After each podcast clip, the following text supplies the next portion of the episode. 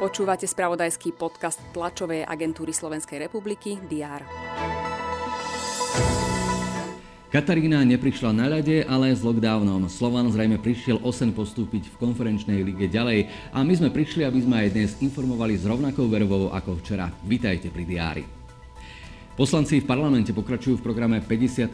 schôdze. Dnešok by mali začať koaličnou novelou trestného zákona, ktorá sa zaoberá postihmi za drogy a má zrušiť niektoré drakonické tresty.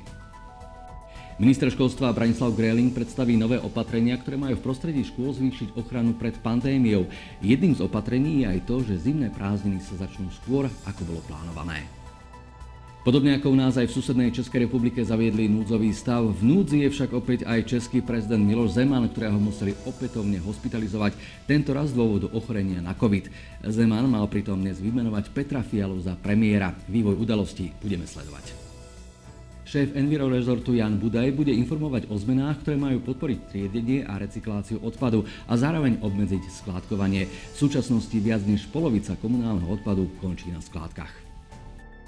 Nielen sneženie, ktoré očakávame na Slovensku, ale aj správy zo športu potvrdzujú, že zima je tu. Štartujú preteky Svetového pohára v bežeckom lyžovaní či severskej kombinácii. V športovom spravodajstve príde podvečer aj informácia o tom, ktoré dvojice si to rozdajú v marcovej baráži o postup na futbalové majstrovstvá sveta v Katare.